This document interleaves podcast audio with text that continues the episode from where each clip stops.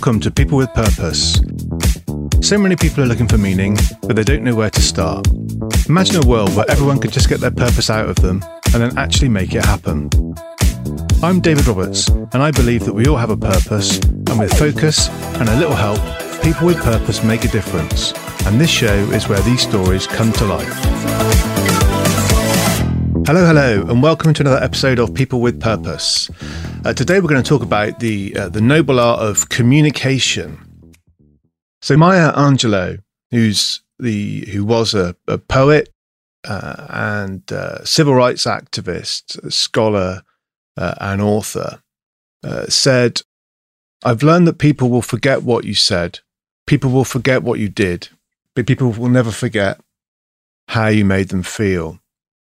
And in communication, it's so important to make sure that if you've got a message that you're looking to convey, whether that's a marketing message or whether that's a clear uh, message that you're looking to uh, mobilize uh, people into action with, or if you're just seeking to be understood uh, by friends, by colleagues, by family, it's important to remember that most of what you say will be forgotten. But how you make people feel will always be remembered. And so often we focus on the words we're going to say and what we want to say and what we want to convey and what we want, what we want, what we want. But in the art of communication, you have to think about it in terms of service, in terms of what you want other people to get from it. And there are four key things to think about as you prepare to communicate. And the risk is if you don't think about these things, then whatever message you've got, whatever words you say, they won't have the effect that is needed to move things forward. So, those four things to consider before you open your mouth are what do you want people to think? What do you want people to know? How do you want people to feel? And what then do you want them to do? And in your preparation before delivering any kind of message, you can put yourself in the shoes of the people that you're conveying that message to, whether that be to an audience, whether that be to a customer base, whether that be to a congregation, to a group of friends, to family members, whoever it might be. If you can think about it in those terms, then there's a much better chance of your message landing and having the effect that you want it to have.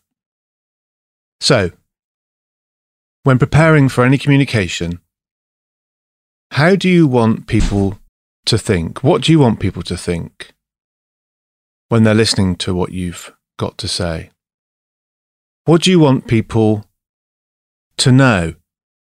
What knowledge are you looking to, to convey? How do you want them to feel? And then what do you want them to do? So if you can think of an example of a of a message that you want to get across to somebody, and you can do this right now. If you can think of an example, maybe there's a difficult conversation that you need to have with somebody that you're not looking forward to. Maybe there's a uh, a, speech you need to do or a presentation that you need to do. Um, maybe there's a a meeting that you need to go to, and you're looking to get a particular outcome from that from that meeting. Think about the uh, one scenario that you need to convey a message that you've got coming up in the next week or so. And just get yourself a pen and a pad or sit in front of your, your PC and write down what do you want them to think. And then write down what it is that you want them to know. Then write down how do you want them to feel. And then finally, write down what it is that you will then want them to do. And if you can answer those questions before you, one, prepare what it is you want to say, and two, before you open your mouth and start talking, then there's a better chance of whatever message it is that that you're looking to convey being relevant to the person who you're looking to convey it to. There's a better chance that they're going to resonate. There's a better chance they're going to respond. And also, there's a better chance that you will be approaching this opportunity to communicate with somebody else as an act of service to others, as opposed to it being a self serving exercise for you to get something across solely for you. It gives you an opportunity to put yourself in other people's shoes. It gives you the opportunity to see things from another perspective, from the other end of the, the telescope.